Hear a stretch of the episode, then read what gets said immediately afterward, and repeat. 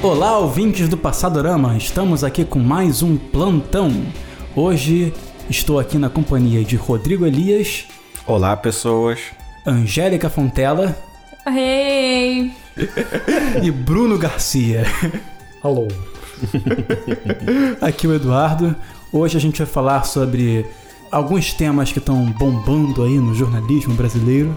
Uhum. Para começar, vamos falar sobre os Bolsonaros e a Internacional Fascista de Steve Bannon. É, as coisas que estão bombando no noticiário brasileiro e, quiçá, no noticiário mundial, né? Pois é, né? Então, é, essa Bolsonaro tá bombando internacionalmente desde o nosso segundo plantão, que foi sobre Golden Shower, né? Foi, assim, Exatamente. Assim, é grande parte do mundo foi, foi exposto né, a, a figura pública do Bolsonaro por meio desse uhum. fantástico comentário dele. É, mas a gente ficou muito em cima do Bolso Pai, né?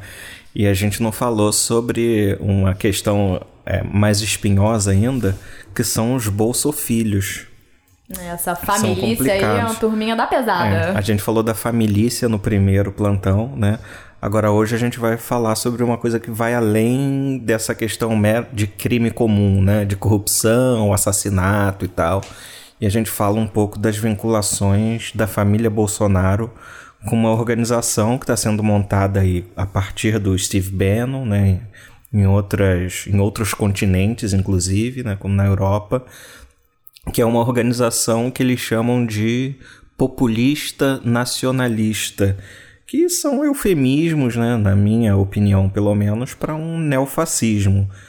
Né? Essa relação do próprio Bannon com esses é, movimentos de extrema-direita na Europa, a própria ligação que ele tem nos Estados Unidos mesmo, né, com movimentos neonazistas, supremacistas brancos e tudo mais. E agora, quer dizer, já há alguns meses, o Eduardo Bolsonaro, que é nosso deputado federal. Né? Tira esse nosso não, aí. Né? Nosso não. É de São Paulo. São Paulo que elegeu. Então nem não é só o Rio de Janeiro que amaldiçoa o Brasil com a família Bolsonaro, né? São Paulo também fez isso. Mas o Bolsonaro é uma espécie de representante. Eduardo, né? É, o Eduardo Bolsonaro é representante no Não Brasil. Não o nosso Eduardo, galera. Outro Eduardo. Outro. É aquele Eduardo. que é do mal. representante desse movimento neofascista no Brasil. Acho que o Bruno conhece um pouco esse problema, né, Bruno? É, o bolsonarismo está em metástase, né? É, uma boa metáfora. o, é. Na verdade, o Eduardo Bolsonaro foi escolhido pelo Bannon como uma espécie de representante desse movimento que ele chama de The Movement mesmo. para ser o enfim, ele foi escolhido para ser o representante latino-americano, o homem latino-americano do Bannon e desse movimento, o que ele ficou muito muito simpático a ideia, inclusive. Acho que eles se encontraram em agosto do ano passado, quando quando ele foi para Washington, quando o Eduardo Bolsonaro foi para Washington, e conversaram e o Bannon teria declarado apoio público ao, ao Bolsonaro, como se precisasse, dizendo que, na verdade, ele não iria apoiar a candidatura com financiamento nem nada, mas talvez com algumas dicas, algumas orientações, sobretudo com relação à análise de dados e uso de mídias sociais. É interessante, né? Porque várias denúncias na época da eleição de uso fraudulento das mídias sociais, do WhatsApp. Isso acontecendo numa mesma época em que se revelava o uso dessas desse tipo de informação, tecnologia e ferramenta nas eleições americanas de 2016. Sim. Eu uhum. acho que é, é mais ou menos por aí que está sendo discutido Cambridge Analytica e, uhum. uhum. enfim, a forma como Steve Bannon tem influenciado eleições do mundo. E esse The Movement faz parte de uma, de uma ação coordenada pelo Steve Bannon, especialmente na Europa agora, é, para criar uma aliança entre partidos de extrema-direita, né, que eles chamam hora de patriótico, hora de nacionalistas, hora de populistas, porque para eles esses termos podem ter uma certa plasticidade, não interessa muito o que eles estão falando, o discurso deles é sempre muito mais pautado no que eles são contra. Uhum. E eles são uhum. contra aquilo que a gente está acostumado a ouvir aqui também, contra uma elite global. Eu tenho acompanhado isso faz um tempo e a impressão que dá é que esse discurso se repete da mesma maneira. Quer dizer, é uma defesa explícita do sujeito comum que vem sendo ameaçado a cada vez mais nos últimos 20 anos por uma elite cultural, intelectual, uma elite financeira que é o grupo que se encontra em Davos todos os anos, é o grupo que está por trás da, da, da arquitetura da crise de 2008 e, o popul... e nesse sentido, o uso de populismo por eles nem é uma, uma, uma grande novidade. Quer dizer, não sei uhum. se já era hora de falar disso, uhum. mas talvez seja bom falar. Deixa eu só fazer um parênteses, é, esse pânico todo é em relação ao Pacto Global de Migração também? Também. Isso é uma outra coisa, isso né? é uma outra isso coisa. Ainda é uma isso está dentro da. Hum. Quando, quando eles falam de globalismo, eles estão falando especificamente de um. Primeiro, não é um sinônimo de globalização, mas diz respeito à globalização. É, diz respeito a, uma, a um conjunto de lideranças políticas que um, qualquer indivíduo com, com um pouco de, de maturidade intelectual perceberia que não é uma prática nem da esquerda nem da direita. A esquerda, inclusive, passou boa parte dos anos 80 e dos anos 90 é, sendo como a principal força de resistência à globalização. Os trabalhos do Milton Santos, no final, foram todos dedicados a isso. O Fórum de Porto Alegre no final dos anos 90, começo dos anos 2000, 2000 tinha a globalização como um alvo, mas quando eles falam de globalismo, eles estão falando de outra coisa. Uhum. Eles estão falando de uma articulação na qual um conjunto de difuso de forças políticas concordam que a globalização é um processo inevitável, ah, em certa medida desejável, e que esse processo foi cooptado por uma elite intelectual e financeira e essa elite, isso teve como consequência a redução efetiva do poder de decisão dos homens ordinários, das pessoas normais. Isso para a gente é uma história antiga, porque a globalização sempre significou na América Latina um discurso de ameaça à soberania nacional por interesse de grupos econômicos.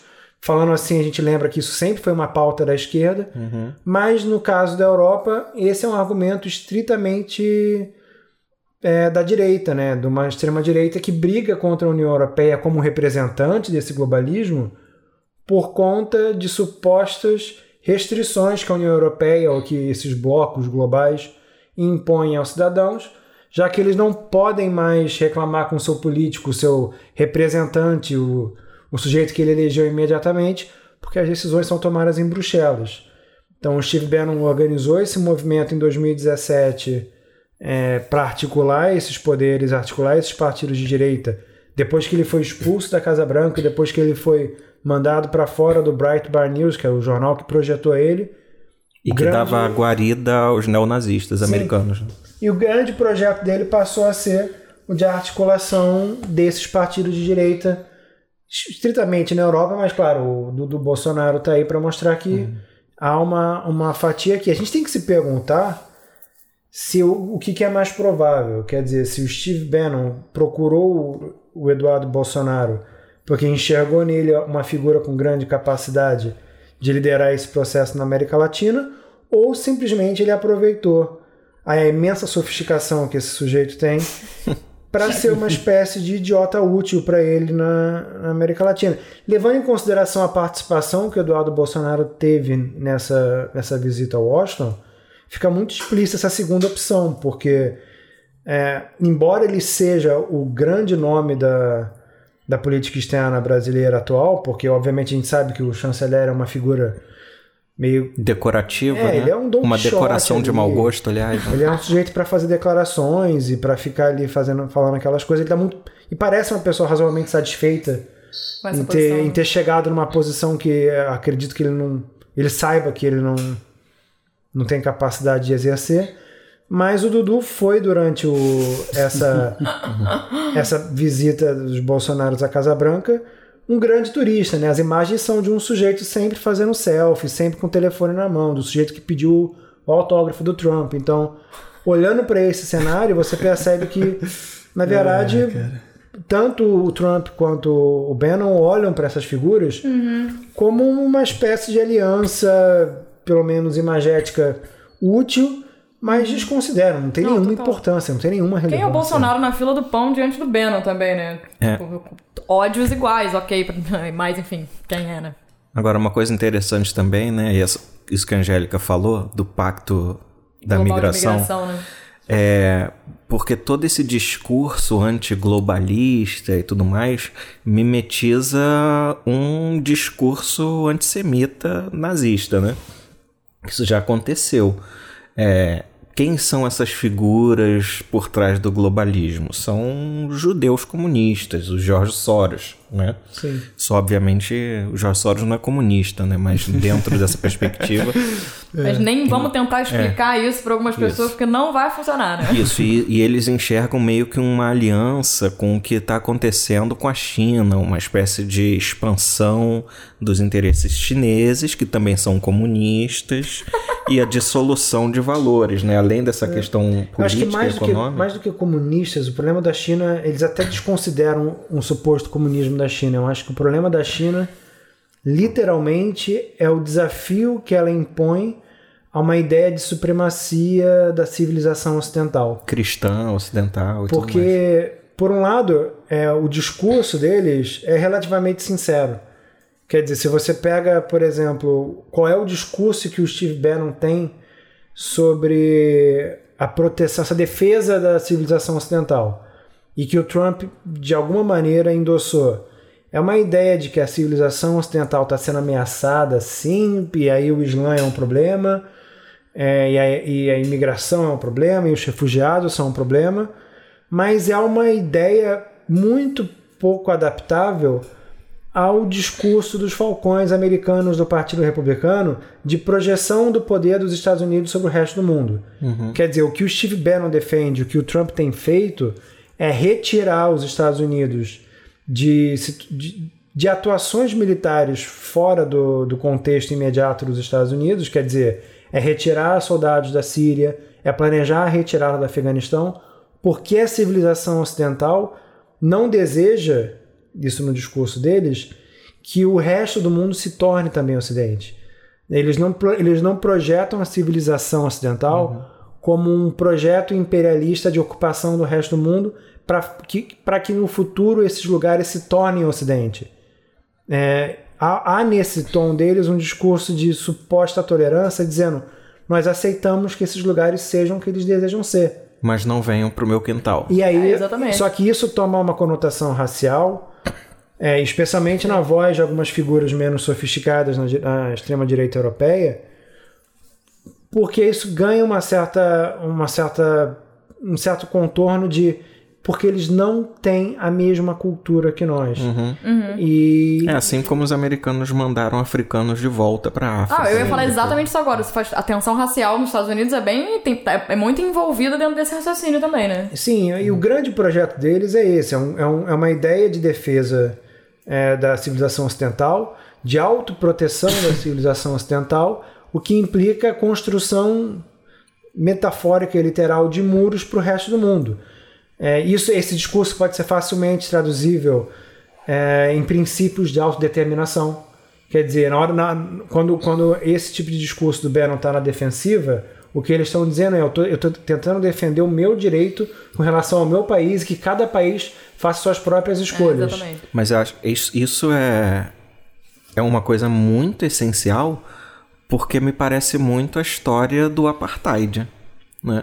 A história do apartheid pós-nazismo, né? pós-Segunda Guerra Mundial, é uma história de que não, nós aceitamos que os negros são tão dignos quanto os brancos, mas cada um tem que viver de um lado.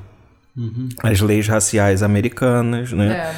Então toda essa história, né? ah, por exemplo, da- dos grupos nacionalistas ingleses. Não, nós somos culturas diferentes do Islã. O que nós não queremos é uma mistura.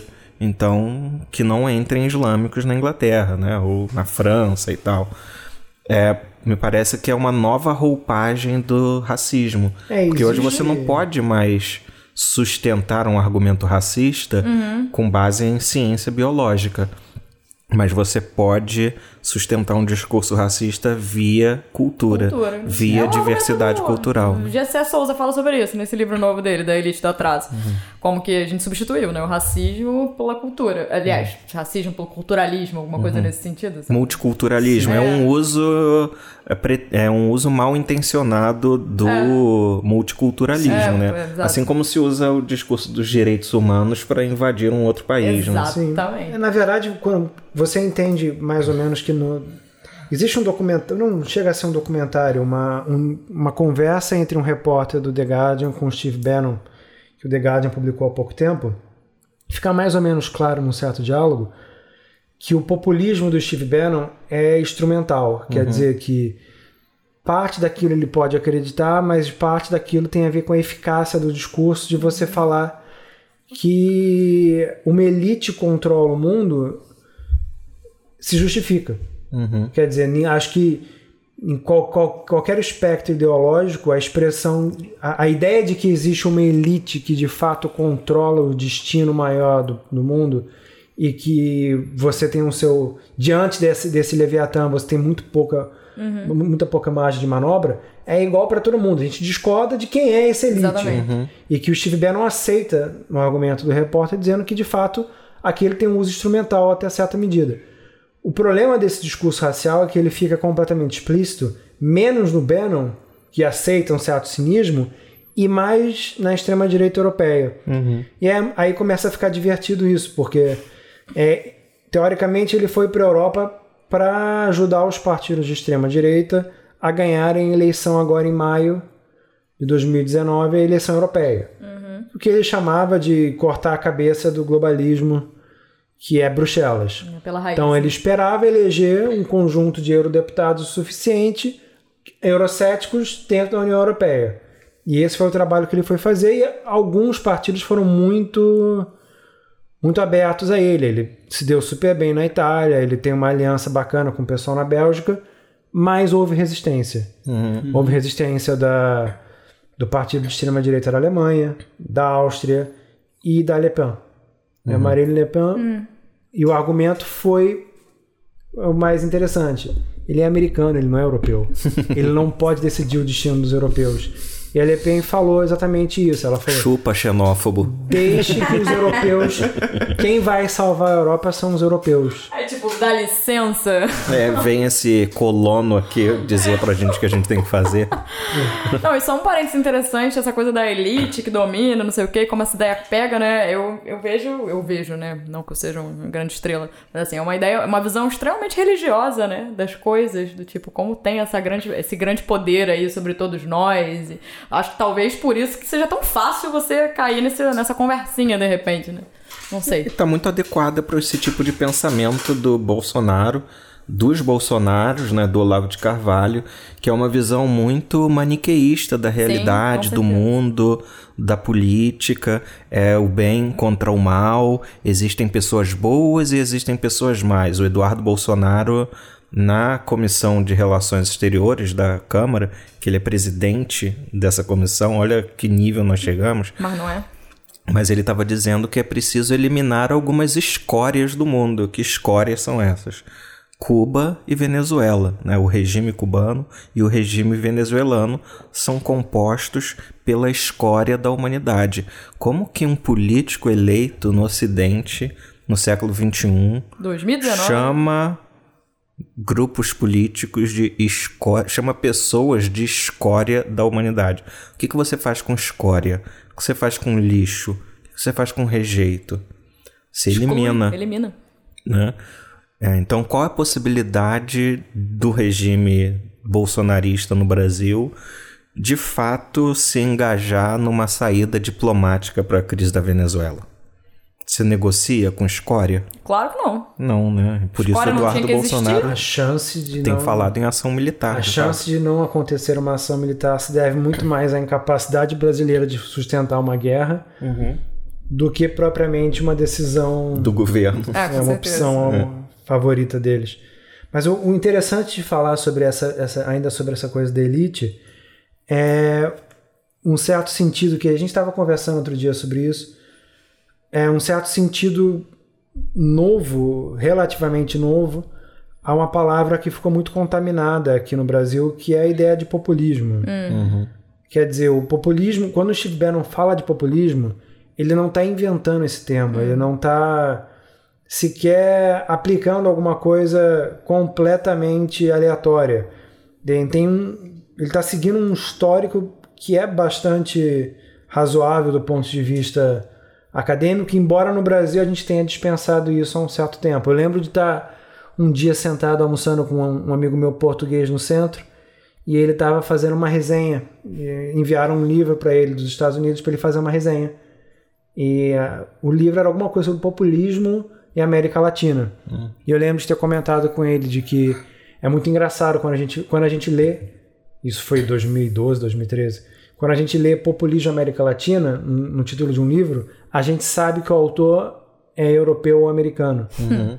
Porque esse é um termo que na historiografia na, da, da América Latina ficou re, relacionado a um termo muito pejorativo dos anos 50, dos anos uhum. 60.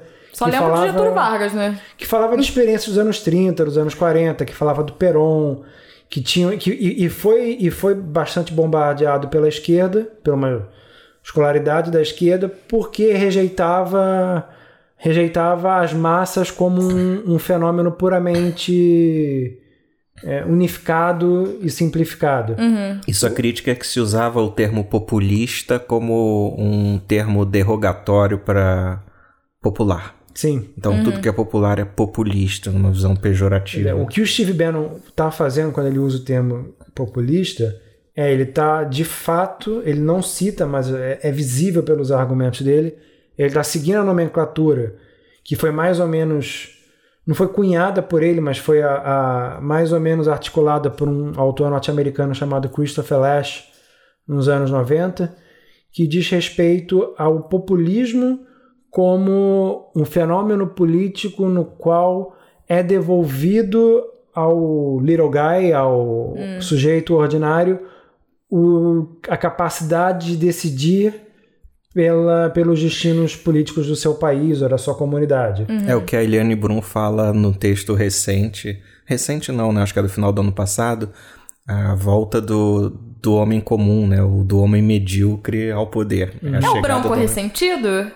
É, basicamente, basicamente é. né? O interessante é que o Steve Bannon fala, e, e nesses diálogos com o jornalista do The Guardian, ele não tem nenhum problema de falar isso, que o populismo é um termo positivo, porque ele representa de fato a capacidade do homem simples em cobrar do representante alguma ação direta. Quer dizer, ele é, é muito fácil ele articular isso, que foi, na verdade, quando o Christopher Lash fala isso nos anos 90, ele está falando em outro contexto, mas que é muito fácil isso cair no gosto de um europeu de extrema direita, porque ele fala: não adianta eu eleger aquele sujeito para o meu parlamento se depois eu tenho que pegar um ônibus em Bruxelas e não sei nem com quem conversar para ver quem decidiu a lei que, que decide com que material eu devo ter no meu carro para ter segurança durante o inverno. Uhum. Então ele fala: olha, eu, o populismo significa o retorno da representatividade desse sujeito em saber articular sua vontade e se ver ouvido. Então, hum. na verdade, a, o, que a, o que a sociologia e a ciência política sempre chamou de esfera pública, é, que é um conceito super complexo, esse sim mais interessante, foi simplificado e tipificado como um, um, um artifício político contemporâneo no termo populismo. E a gente não pode simplesmente julgar esse termo como necessariamente pejorativo, digno de desprezo, uma vez em que ele é utilizado por forças políticas legítimas e por figuras que você gosta ou não gosta e tem relevância uhum. e mobilizam multidões. É, e eu, um, um, dos nossos problemas atuais é o fato da. Isso no Brasil é mais forte do que ainda fora, da, de uma certa escolaridade, especialmente da esquerda, em rejeitar, levar a sério esse sentido de populismo. Uhum. Hum. É, mas a gente tem, tá tendo que ressignificar o termo, né? É, compreender novamente que... como ele está sendo usado, enfim. Toda a nossa história de ah, sobre o conceito, né, que se construiu nos anos 80, 90, nos anos 2000, Agora a gente vai ter que ressignificar, porque É esses caras estão se autoproclamando populistas.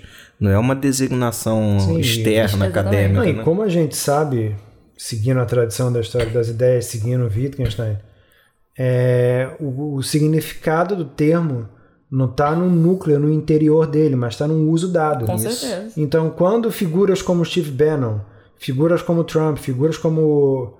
Eu não acho que o Bolsonaro não se autoproclama tão facilmente populista, mas certamente a Marine Le Pen faz isso. Né? Quando essas figuras estão usando o termo populismo, não interessa pra gente o significado que nós pensamos do termo, que nós supomos que tenha. O que interessa é saber o que essas pessoas querem dizer quando Exatamente. usam esse termo. E isso ainda não é feito, não só pela esquerda, mas especialmente pela esquerda, mas por um conjunto de figuras da universidade que continuam rejeitando essa tradição como uma, uma tradição menos sofisticada e, portanto, menos digna de estudo. Isso é um problema. Isso é um grave problema. Tipo, não vamos falar sobre isso não, porque isso não tem nada a ver, besteira. Daqui a pouco passa. É quase É, isso, né? é e não vai passar, É, não por é exemplo, assim. a, a gente estava conversando ontem, eu e o Rodrigo, sobre ah, o Felipe Martins, o aluno do Olavo de Carvalho, que tem um papel dentro, que acho que é conselheiro de relações internacionais da presidência, é uma figura que viaja com o presidente, que vai para Washington, que está com o Eduardo Bolsonaro. Assim, se, se você me perguntar o que, que eu acho das coisas que ele É escreve, um que eu conheço- proto-fascista, né? eu conheço faz um tempo, não só é um sujeito proto-fascista, como uma pessoa muito pouco qualificada, uma pessoa quase rudimentar. É- É um sujeito sem grande formação. Não é e ele- refinado, né? E ele mostra. Mas a minha opinião sobre isso, sobre ele, sobre a- os argumentos dele, não importa. A minha opinião não é importante. A hora que esse cara tá num cargo onde certeza. ele tá, em que o que ele escreve no Twitter é política pública, é digno de discussão, a minha opinião não importa. Com certeza. Se eu tivesse numa sala de aula discutindo teoria política, talvez o lugar desse cara fosse, sei lá, um comentário, uma linha, um rodapé irônico. Mas não importa. Claro. Com a hora que esse cara tá falando o que ele tá falando, a hora que ele tá articulando conceitos políticos e está sendo seguido por 40, 50, 60 mil pessoas no Twitter e que tá fazendo parte de reunião em Washington, eu tenho que levar isso a sério. Na hora que ele se que ele começa a influenciar a política pública, a agenda internacional do governo e chega no Twitter para dizer que o governo tem que governar a revelia do Congresso, e a gente tem que levar essa pessoa a sério. Com Sim, e eu, e eu, eu acho importante entender o que significa a expressão levar a sério. Levar a sério não é, é reconhecer a gravidade. Levar a sério significa entender os agentes que a gente está tentando entender nos termos em que eles se justificam para eles mesmos. Sim. Quer dizer, Decifrar não- sua linguagem. não me interessa a minha opinião sobre o quão banal, superficial ou incorreto são alguns argumentos do Felipe. Me interessa saber o que justifica para ele, o que, que o, o- que dentro da cabeça dele faz aquilo fazer sentido e como aquilo é capaz de articular políticas públicas que influenciam ora o presidente, ora a opinião pública. Uhum. Isso tem muito pouco a ver com a minha opinião. Com certeza. Bem, é, já que a gente está falando do Bolsonaro e do Bannon, é, acho que a gente não pode deixar de falar que recentemente, essa semana, né, que o Bolsonaro voltou da visita que ele fez aos Estados Unidos, no qual ele basicamente fez várias concessões ao, aos Estados Unidos e voltou de mãos abanando, né? Porque as pessoas falam de muita coisa beneficia unilateralmente os Estados Unidos, como a questão do visto, também a questão da, do, do trigo, né? Dos Sim. Estados Unidos também está sendo meio polêmica aqui com É a taxa, negócio. taxa em relação à importação do trigo Isso. americano caiu. E tem também esse movimento do Brasil fazer parte da OCDE. Sim. E também o Bolsonaro, durante a visita dele, falou várias vezes sobre a possibilidade de intervenção militar na Venezuela. Enquanto o Trump sempre meio que desconversava, assim, falava. Porque o Trump, basicamente, ele tá meio que de mãos atadas, porque o que ele falou, o que ele deu a entender em entrevistas é que os Estados Unidos só é, interviriam na, na Venezuela militarmente se tivesse o apoio do Brasil, né? Uhum. E o Bolsonaro também desconversou algumas vezes, mas outras vezes parecia que ele estava meio que certo, dava a entender que os Estados Unidos de fato iam intervir, né? É, ele, o que ele fez foi não descartar nenhuma das É. possibilidades, que é o que o Trump tem falado, é o argumento dele. É. Começou a falar sobre isso nesse tom em relação à Coreia do Norte, né? Não descartamos nenhuma possibilidade e tal. Aí o Bolsonaro passou a mimetizar isso, só que nessa viagem ele não fez nenhuma declaração contundente. Agora, o Eduardo Bolsonaro no Chile disse que o Maduro só vai ser retirado do poder pelo uso da força. É, Então- na... Gente, alguém prende essa- Não, essas não, pessoas. pois é, pois é. Tem Deus. gente, tem gente muito, tem gente muito séria. O que deixa os militares de cabelo em pé, porque os é. militares Os são militares contra. são contra. Os militares são e contra. Os militares E já o Trump sabe disso. claro. né? O Trump sabe que os O militares Trump brasileiros também é são contra. O que o que está mais ou menos claro é algumas eu vi algumas pessoas muito sérias dizendo que na verdade dizer que o Maduro não vai deixar o cargo de maneira pacífica é, é o jeito do Eduardo Bolsonaro pouco sofisticado de repetir o que ele ouviu Washington na verdade que é todas as opções estão na mesa quer dizer não descartamos nada é, o Trump sinalizou uma diferença e uma continuidade na política externa dele há pouco tempo. A continuidade diz respeito à não participação do exército americano em guerras, como foi durante muito tempo. Quer dizer, a gente não pode, a gente não pode esquecer que a, a presidência do Obama foi marcada por guerra do começo ao fim. E ele foi Nobel da Paz. Exato.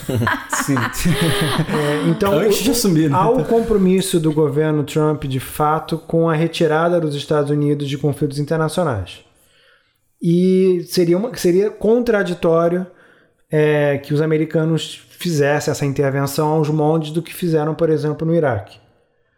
É, essa é a continuidade. Essa, quer dizer, não intervir na Venezuela militarmente de forma aberta é uma continuidade na política externa americana. Porém, há uma diferença. Eu não sei, eu achei que passou um pouco desapercebido aqui no Brasil a escolha do encarregado dos Estados Unidos para tratar da Venezuela, especificamente, que é um sujeito chamado Elliot Abrams, que é uma figura bastante contraditória e polêmica. É um carniceiro, né? Ele, ele foi. Ele trabalhou na administração Reagan no começo dos anos 80. Ele começou na administração Reagan como um- uma figura que, de maneira um pouco irregular, faz- é, o trabalho dele era passar pano em cima de massacres cometidos pelo exército americano na América Latina contra populações civis, mais abertamente em Honduras. É, e ele encerrou a carreira nele- dele na, na administração Reagan, participando ativamente do escândalo dos Irã Contra, que tem a ver com financiamento de milícias é, contra o governo de esquerda da, da Nicarágua, através da venda de armas para o Irã, na guerra Irã-Iraque. Enfim, quem quiser, existe um site da, da Universidade de Brown com os documentos dos processos, inclusive com o depoimento do Elliot Abrams, no qual ele confessa os crimes dele, ele fez uma espécie de delação premiada para evitar a prisão, ele veio a ser perdoado pelo Bush pai, com quem ele trabalhou nos anos 90, mas era uma figura meio deixada de lado nos Estados Unidos até então, até ser chamado pelo Mark Pompeo para ser o representante dos Estados Unidos na Venezuela. Isso significa que os americanos vão intervir na Venezuela? Não. Não, de, Não não, oficialmente. abertamente. Mas né? isso Não significa que eles estão colocando como uma figura responsável alguém com experiência em articular grupos militares e paramilitares para deposição e influência dentro de regimes da América Latina Por baixo dos panos. por baixo dos panos. Então é muito pouco provável que se faça uma guerra aberta ou uma intervenção aberta é, por americanos ou articuladas abertamente por americanos. Mas é muito provável que se financie e se treine ou prepare um conjunto de figuras para que ou evite um banho de sangue a hora que o Maduro não tiver mais sustentação política lá, ou que de fato faça valer a vontade da comunidade internacional como um todo, que é depor o Maduro. Então, eu, eu vendo esse cenário pelo lado dos americanos, que tem alguma consistência e continuidade, é, é mais fácil do que observar a maneira como o governo brasileiro atual, os bolsonaristas, olham e tentam interpretar o que vai acontecer. Quer dizer, vai ter guerra ou não vai ter guerra? A resposta não é simples. Então, ora eles falam que não, os militares falam que não, porque eles não vão fazer de fato uma, um recrutamento de tropas para fazer isso. mas não- também não é sem guerra, também não é sem força. E esses idiotas não sabem como reagir a uma situação tão complexa. E o que você acaba é, tendo são declarações completamente fora do lugar e que parecem se contradizer. Na verdade, elas não dão conta da complexidade do processo porque essas figuras de fato não compreendem a complexidade do processo. Nem acreditam em complexidade, né? E de qualquer maneira, se- seria uma solução que pode resvalar numa guerra civil que contamina a região e depois Isso, o Brasil é quem exatamente. vai segurar a bomba. né? É E isso, na verdade, É. menos do que o Brasil, os americanos têm medo. Essa, essa experiência recente de guerras que retiram tiranos e que colocam no seu lugar um governo insuficientemente estável a ponto de garantir alguma continuidade no, no país, isso é, significa uma horda de refugiados, isso significa uma Disputa pela, pela, pela riqueza mineral. Sim, uma expoliação das forças armadas, o que sempre faz com que, que armamentos perigosos caiam na mão de grupos privados ou grupos políticos específicos que naturalmente não vão ser a favor dos Estados Unidos. É óbvio, né? Então, assim, isso é um problema. Isso, essa a desestabilização da região é um problema para os americanos e é obviamente o governo Bolsonaro não tem sofisticação suficiente para entender o quanto isso é um problema para eles, já que eles estão achando que ideologicamente defender incondicionalmente Israel não é nenhum problema, porque afinal de contas o Brasil continua sendo um país completamente ignorado por terroristas, mas isso pode mudar. Uhum. Então eles não não têm esse cálculo de causa e consequência dentro de um cenário internacional que sempre exige prudência e diplomacia. Então o que eles fazem é jogar para claque, é fazer declarações bombásticas no Twitter, é subir hashtag. É. Porque o que não, eles não têm interesse em governar. Né? E eles não isso. percebem, e eles não percebem que na verdade quando os Estados Unidos fazem isso, quando o Trump faz isso, quando ele faz para claque e não faz sem, sem custo nenhum, isso tem um peso político para ele que, que internamente é problemático, mas que externamente, tirando a guerra louca que ele faz fiscal com a China, tirando essa guerra louca com a China, tem muito por consequência para ele. Porque você está falando da única superpotência que tem no mundo. Não é a mesma coisa quando alguém que tem de fato relevância na política externa brasileira diz que vai ter guerra. Aí de fato você coloca de sobreaviso um conjunto de atores internacionais que falam: bom, eu me reuni agora com os caras. E eles me disseram o contrário, agora ele está falando isso publicamente. Em quem eu devo acreditar? É, eu conversei com o chanceler aqui, o chanceler me falou que não. Em quem eu devo acreditar? É confiável? Quando eu negocio com o governo Bolsonaro, você imagina, sei lá, é o representante da OEA, você imagina o governo argentino, você imagina o governo da Colômbia. Quando eu negocio com esses caras e eles vão para o Twitter e falam outra coisa, eu sei com quem eu tô falando.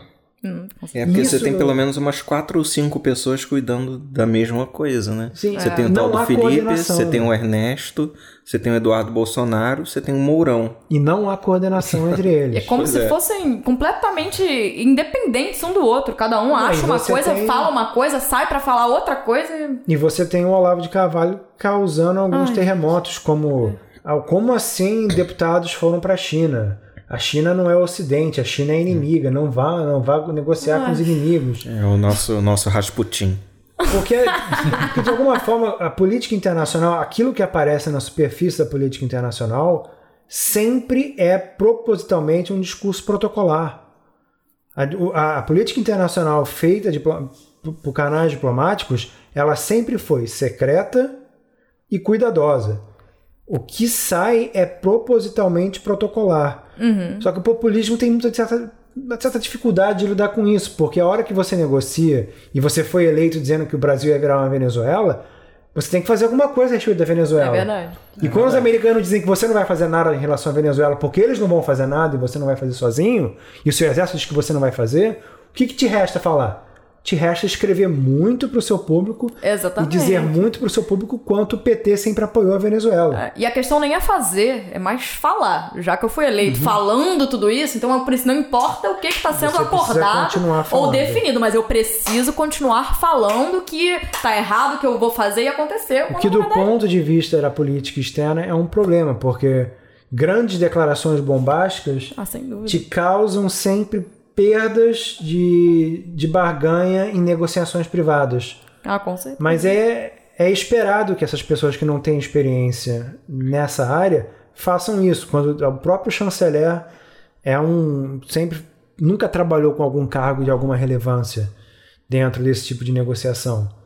Então, os critérios de escolha para esse tipo de cargo sempre foram uma certa fidelidade ideológica a alguma das áreas do bolsonarismo, quer dizer, ou com relação a, aos evangélicos, ou com relação aos olavetes, ou com relação aos militares, e muito pouco com a capacidade e a experiência de agir na, na área.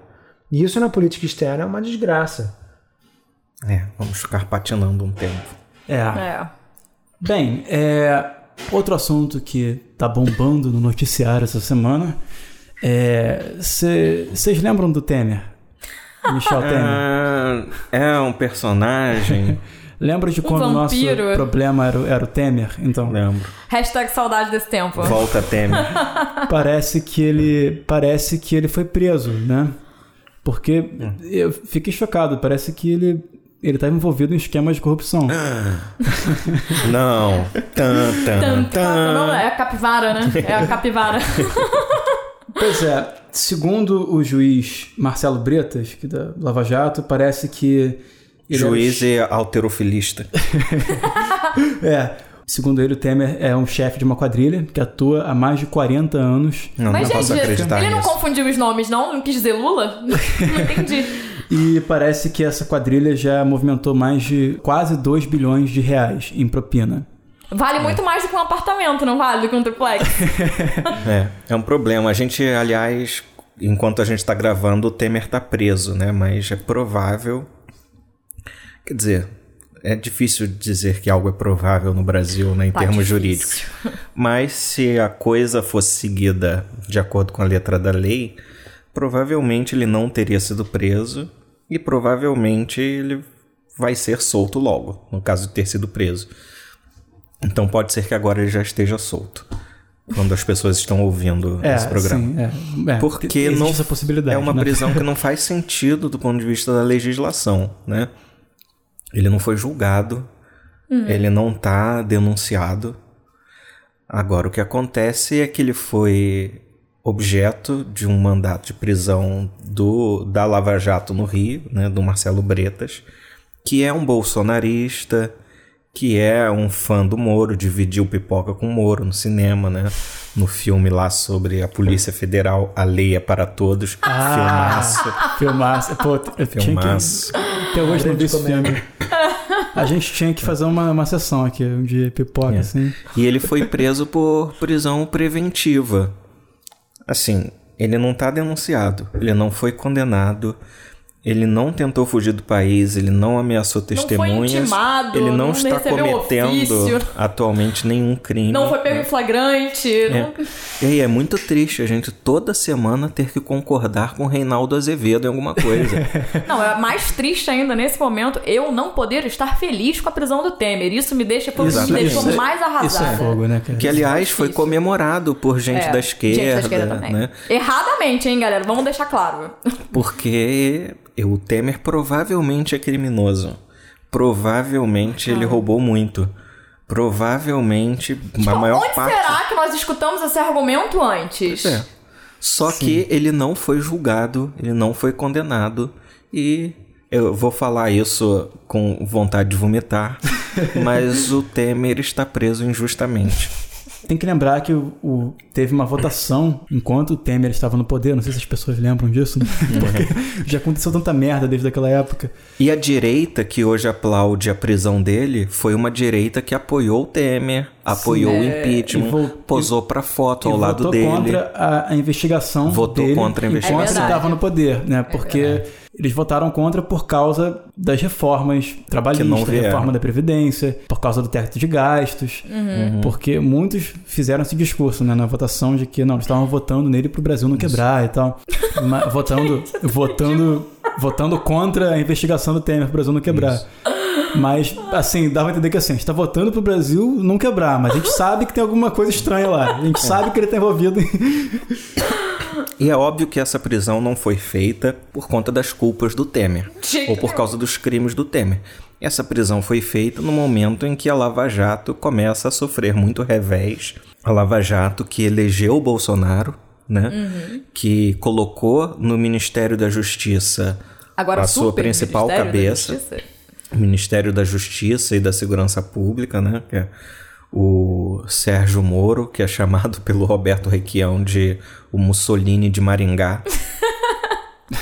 Mas o que acontece é que era preciso uma ação espetacular, né? A gente teve vários reveses da Lava Jato, como a, a proibição, né, ou a retirada de pauta da criação de um fundo né, de direito privado pelos procuradores lá de Curitiba para gerir um fundo de mais de 2 bilhões, né? ou na verdade seria metade desse fundo de 2 bilhões, hum. mais de um bilhão de reais que eles iam gerir uma fundação para fazer coisas como formar lideranças políticas. Hum.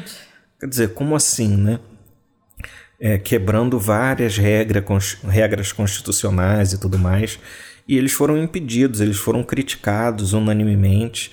Uh, o que acontece é que também o Sérgio Moro não consegue emplacar o seu tal de projeto de lei anticrime e começou a entrar em conflito com o legislativo, tá brigando publicamente com o Rodrigo Maia. É verdade. Tá sendo chamado de funcionário do presidente, né, pelo Rodrigo Maia. E, e, a Lava Jato começou a receber, desculpa, críticas de pessoas importantes dentro do, do mundo jurídico do Brasil também, né? Isso também deu, deu um baque aí, deu uma baqueada. Existe, no... existe um antagonismo declarado agora entre a Lava Jato e, e o STF. É, exatamente. Sim. E existe uma disputa interna dentro do, do judiciário brasileiro em relação a a forma como o judiciário tem atuado nos últimos anos, mais ou menos politicamente ativa. E dentro do bolsonarismo, isso ganha uma outra fisionomia, né? Porque. Uhum. E aí eu volto a fazer alguma aproximação com, com regimes equivalentes, porque é, no caso do, do sujeito que ele tão declaradamente apoia, e acho que o Vitor Orban veio para para posse, não veio? Veio. Eu não me lembro, eu lembro do, da, da, da, conversa dele vir, mas eu não lembro, não lembro dele aqui, porque eu obviamente não assisti a posse. Mas Temos amor o, à vida, né? Por o Victor Orban, por exemplo, passou a controlar dentro do próprio país, dentro da Hungria, é, a nomeação e a promoção de juízes que atuam dentro de questões de administração pública. Ele aposentou uma parte do. Ele que aposentou uma parte a Polônia do fez isso. Foi na a Polônia, Polônia né? aposentou é. 30 juízes do Supremo para nomear. Quer dizer, o que, que tem. O que, qual é a semelhança que, que o Bolsonaro tem com esse pessoal. É parte daquela receita do como as democracias morrem. Né? é, parte, é parte daquilo que, que o Felipe Martins escreveu ontem. Ou essa semana, enfim, alguma hora ele escreveu. Que é por que, que, por que, que é importante para as figuras do executivo mobilizarem a militância? Porque existe uma crença de que a eleição de uma figura antissistêmica é, depende de uma militância permanente para que essa vontade popular se transforme em efetiva naquilo que diz respeito a desfazer antigas políticas, antigos problemas e coisas que é, o estabelecimento tradicional, o establishment, criou. E que todas as vezes que o establishment, o establishment reage, mesmo que do ponto de vista da lei, é, ele é, essa reação é representativa de uma velha política que se recusa a morrer. E que a única forma de você vencer ela não é atuando dentro da lei, é atuando a partir da militância. Então essa fazendo um bypass. É, essa chamada permanente no, no pela sistema. militância, essa militância virtual, a, essa discussão pública, essa criação, é, inflamar esse discurso é importante porque o que está em jogo é um conjunto de, de ações do judiciário que são abertamente ilegais. Sim. Mas que a atual, a, a atual administração não está disposta a negociar em termos de legal e ilegal. O que ela, é, ela vai se posicionar colocando essa discussão a partir de uma espécie de, de confronto entre uma nova política uhum. e um estabelecimento que se agarra a regras vencidas ultrapassadas. E que já se provaram ineficazes, Para né? continuar resistindo. É interessante você dizer isso, né? Porque o Moro, que estudou, é, em tese, ele estudou lá o caso italiano da Operação Mãos, Mãos Limpas e tal, e ele chega a escrever que é preciso mobilizar o tempo inteiro a opinião pública. Por que, que é preciso mobilizar a opinião pública para os juízes agirem dentro da lei, para os procuradores agirem dentro da lei, para a legislação ser cumprida? É estranho isso, né? Isso Porque tá... você toma decisões que são, na prática, na letra fria da lei, ilegais. Ilegais. E o Moro Sim, fez é, isso e ele conseguiu convencer as instâncias superiores a chancelarem o que ele estava fazendo. É e ele quer continuar nessa toada. E tem algo Não só tão, ele, tão né? mais grave do que isso, né? Quer dizer, ele toma decisões que são abertamente legais porque ele se autoconsidera a favor de uma justiça que suplanta as leis estabelecidas. E que tá na cabeça dele, né? Esse sentimento, Porque é um- esse sentido é um- é alguém absoluto de justiça. Suplanta, não, prescinde, é né? alguém auto-intitulado um justiceiro e que está respaldado agora pela opinião pública, mas por trás desse discurso da Lava Jato, e isso pré-existe os seus melhores dias no sentido público do termo, é que é a convicção de que não só eles são justiceiros, mas eles são justiceiros necessários porque dentro do sistema jurídico brasileiro, é, se não forem eles, ninguém mais vai fazer. Quer dizer, o discurso, a forma como a Lava Jato se projeta, projeta si mesma no, no discurso público, é de que é uma força de exceção, compostas por homem de exceção, que tem um certo, uma certa missão heróica de fazer aquilo que ninguém mais no sistema judicial é capaz de fazer. Então é uma crítica aberta ao sistema judicial ah, que é muito mais diversificado e complexo do que esse tipo de leitura está fazendo, mas que põe desde o começo um conflito iminente com forças maiores como o STF.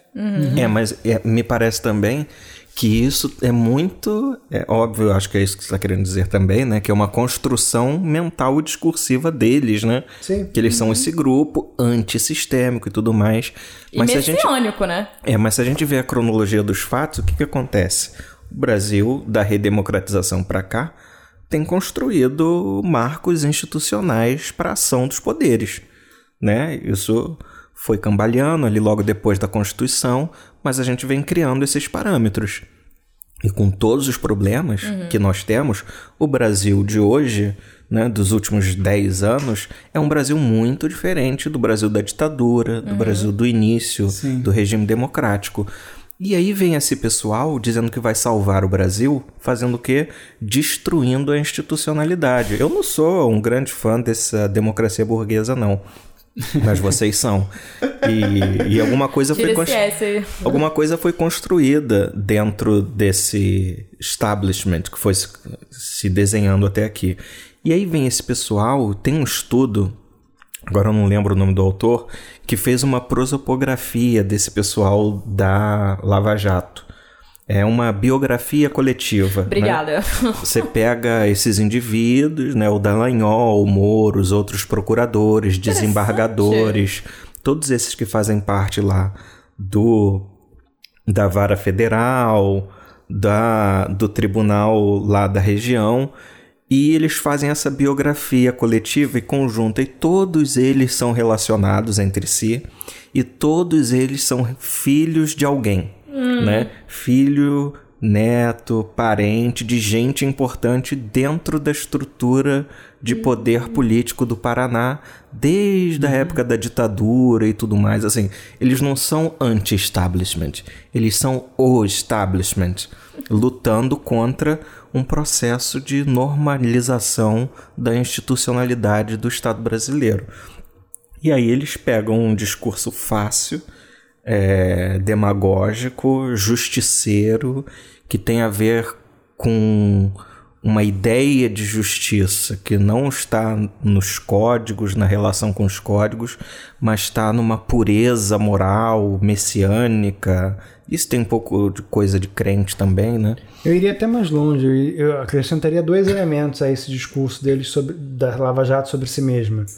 Primeiro, uma falsa ideia de unidade com relação àquilo que eles combatem. Uhum. Quer dizer, total. isso eles têm em comum com o bolsonarismo. O inimigo, aquilo que eles estão combatendo, é dotado de uma certa unidade, uma certa homogeneidade Uma é, visão essencialista, né? que Sempre. pode ser facilmente identificável e que o, e, e o diferencial, aquilo que é diferenciado são eles. E em segundo lugar, também a semelhança do bolsonarismo é uma certa ideia de história. é, não sei. Um dos caras que eu gosto de ler fala em. Ele chama de Church History.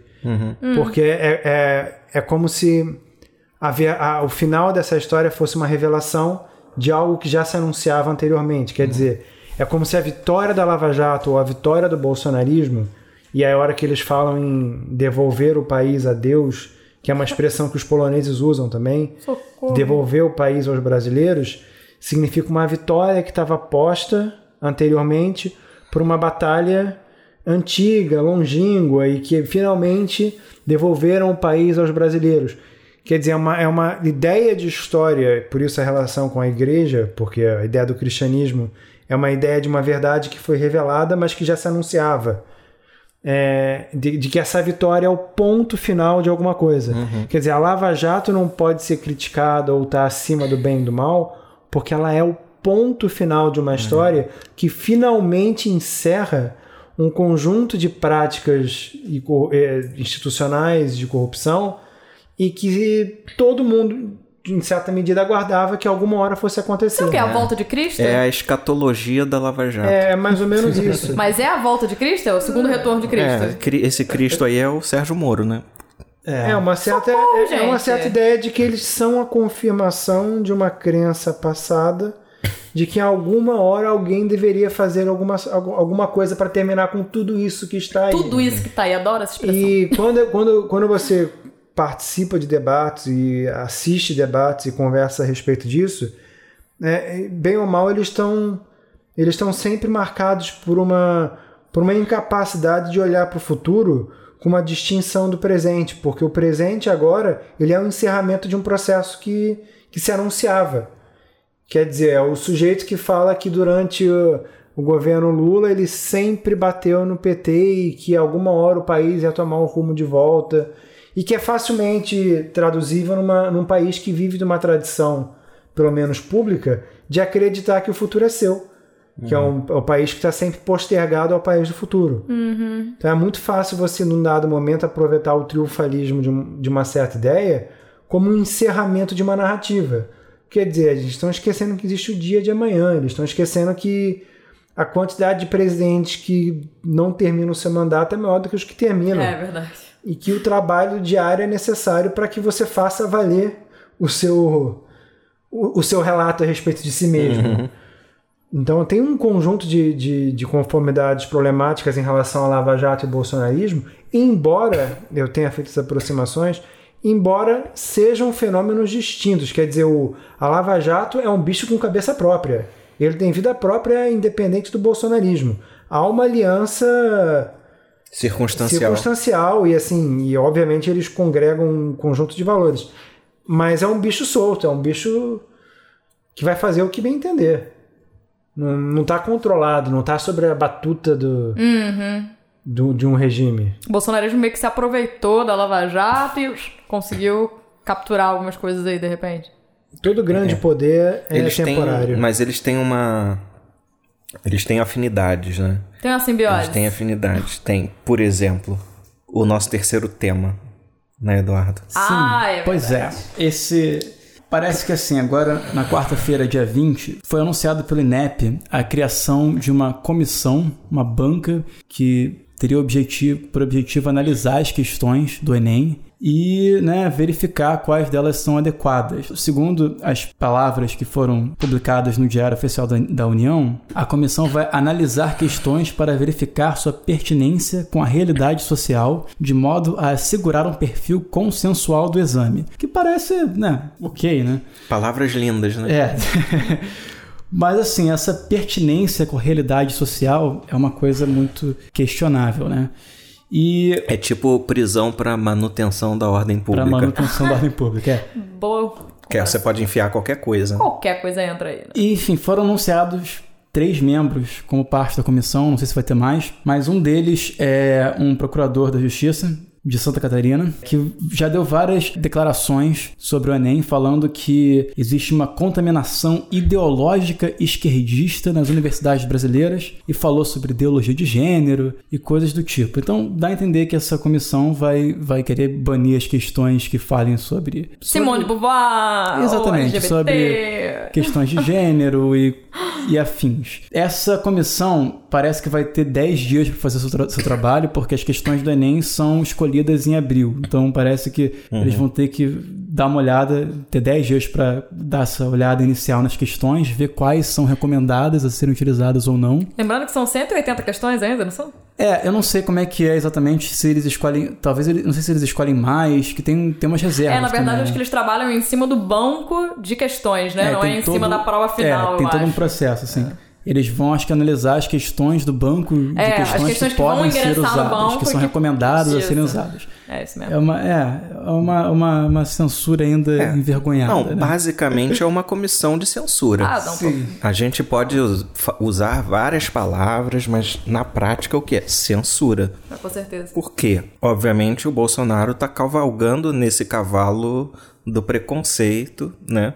Uh, da intolerância, da homofobia, são vários os termos também que a gente pode conectar aqui.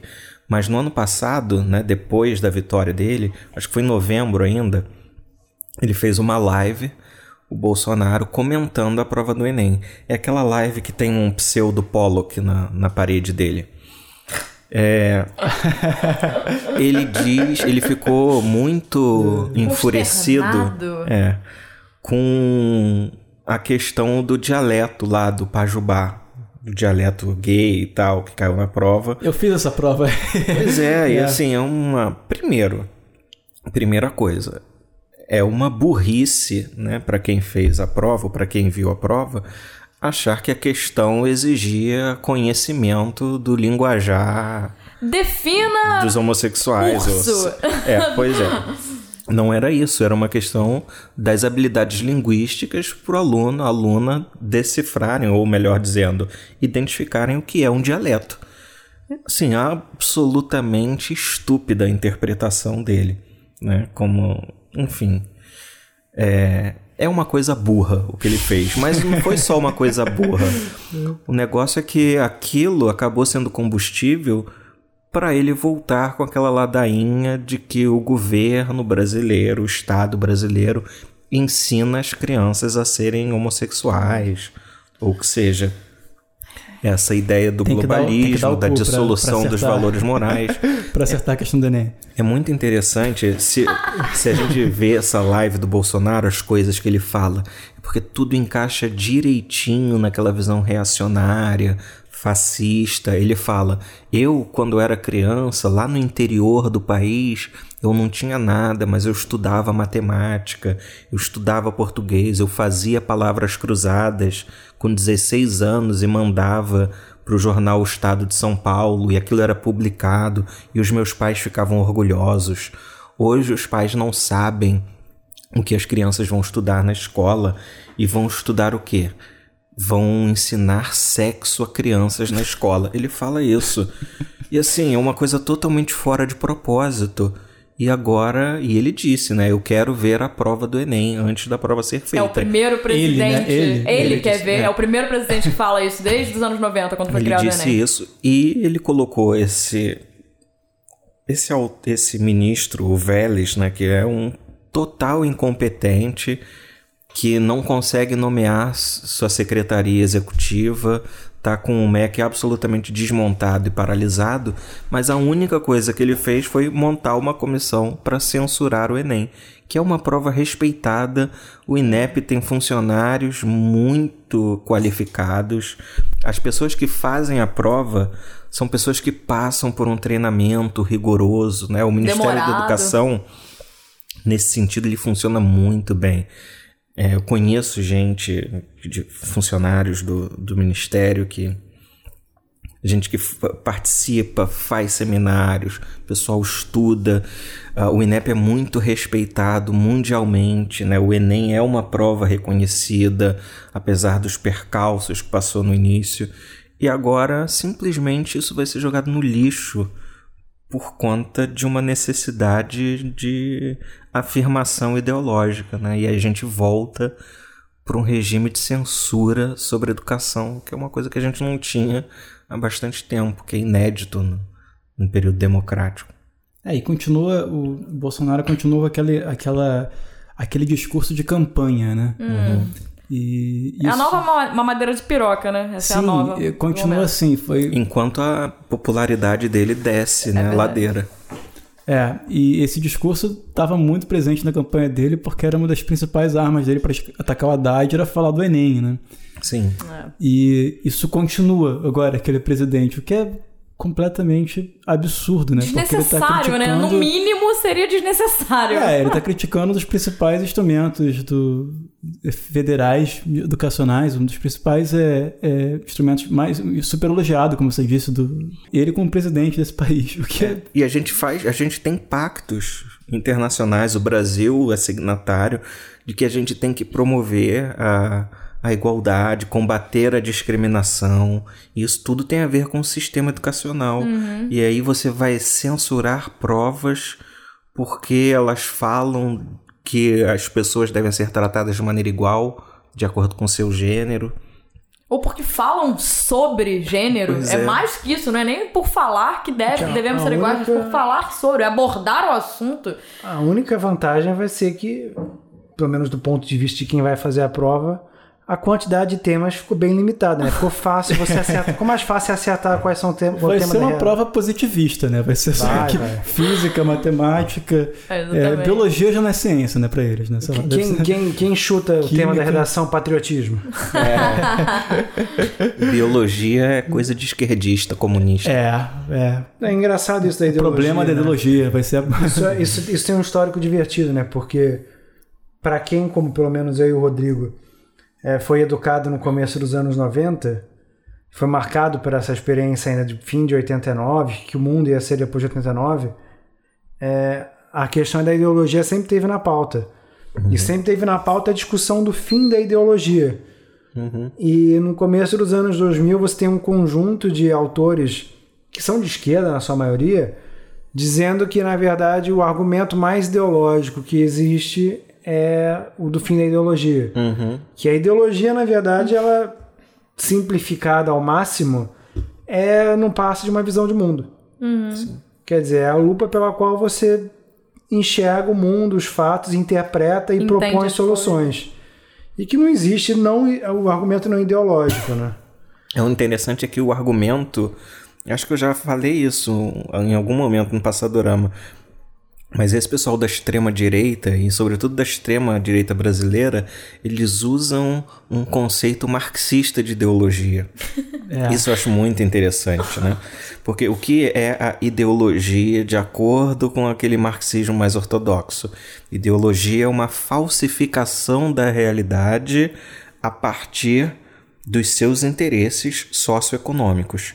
Então, segundo aquela visão, o que seria ideologia? É a forma como a burguesia constrói uma visão de mundo favorável aos seus interesses. E o papel do marxismo seria fazer o quê? Livrar o mundo da ideologia.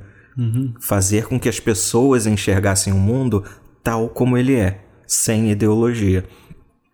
Então a ideia de que existe um grupo que tem ideologia e eu não tenho ideologia é uma visão marxista tradicional que é a visão desses caras. E troca a burguesia por globalismo, né? É, por eles acham que todos os outros têm ideologia e nós não. Nós vemos o mundo tal, tal como, ele é. Como ele é porque eles, mais. obviamente, porque se essencializa como definições ahistóricas é, invenções históricas. Uhum. Como patriotismo, é. como nacionalismo, uhum. como a ideia de povo, como família. é verdade, família. Família tradicional. Casamento, como a gente sabe. É, é verdade. É verdade. É interessante porque o Bolsonaro falou nos Estados Unidos, né? Qual não, não sou homofóbico, o 00, o Jair. Ah. O Mi Jair. O Mi Jair, Bolsonaro. É, a repórter perguntou sobre essas acusações de homofobia, misoginia e tal. Ele, não, não sou nada disso. Só que eu sou a favor da família tal como a família está na Bíblia. E as pessoas começaram a escrever no Twitter, né? Mas tipo o quê? De vender a filha, de transar com a filha e tal. Matar o filho. Matar o filho, sacrificar o próprio filho. Fazer Porque- três divórcios. é, fazer. Aliás, o, o Jair já tá no terceiro casamento, né? Que família é essa aí que ele tá defendendo? Pois é. É, Enfim. talvez ele tenha seguido bem né, a Bíblia nesse. Será que esse, esse- essa censura ideológica vai pregar uma, fa- uma família onde existe um marido divorciado três vezes Ah, e Rodrigo, eu tal? não sei, mas a- na minha opinião, quem cresceu no Rio de Janeiro nos últimos 20 anos tem como a família na qual o sujeito, o homem machista, eh, se divorcia, recasa e fala barbaridades como comer gente usando o auxílio residência. Esse é o tipo de família tradicional que eu cresci vendo mesmo. É, Exatamente. é verdade, olhando por esse lado. A família tradicional é essa, né? É A família Tipo- tradicional sempre foi do homem machista que abandona a mulher pra ficar com uma mais nova. Caga pros filhos. É o tipo meu avô, né? Que parte paterna, que a família mesmo só se conheceu toda depois que ele morreu, porque as, as duas. duas esposas, família dos dois lados, se conheceu Ah, no velório. É, não, isso é- Quem vai dizer que isso não é tradição no Brasil? É tradição. eu tinha um professor, o professor é, saudoso e genial, Ciro Flamarion Cardoso, o Bruno entrevistou ele também. Foi professor da Ele- minha orientadora.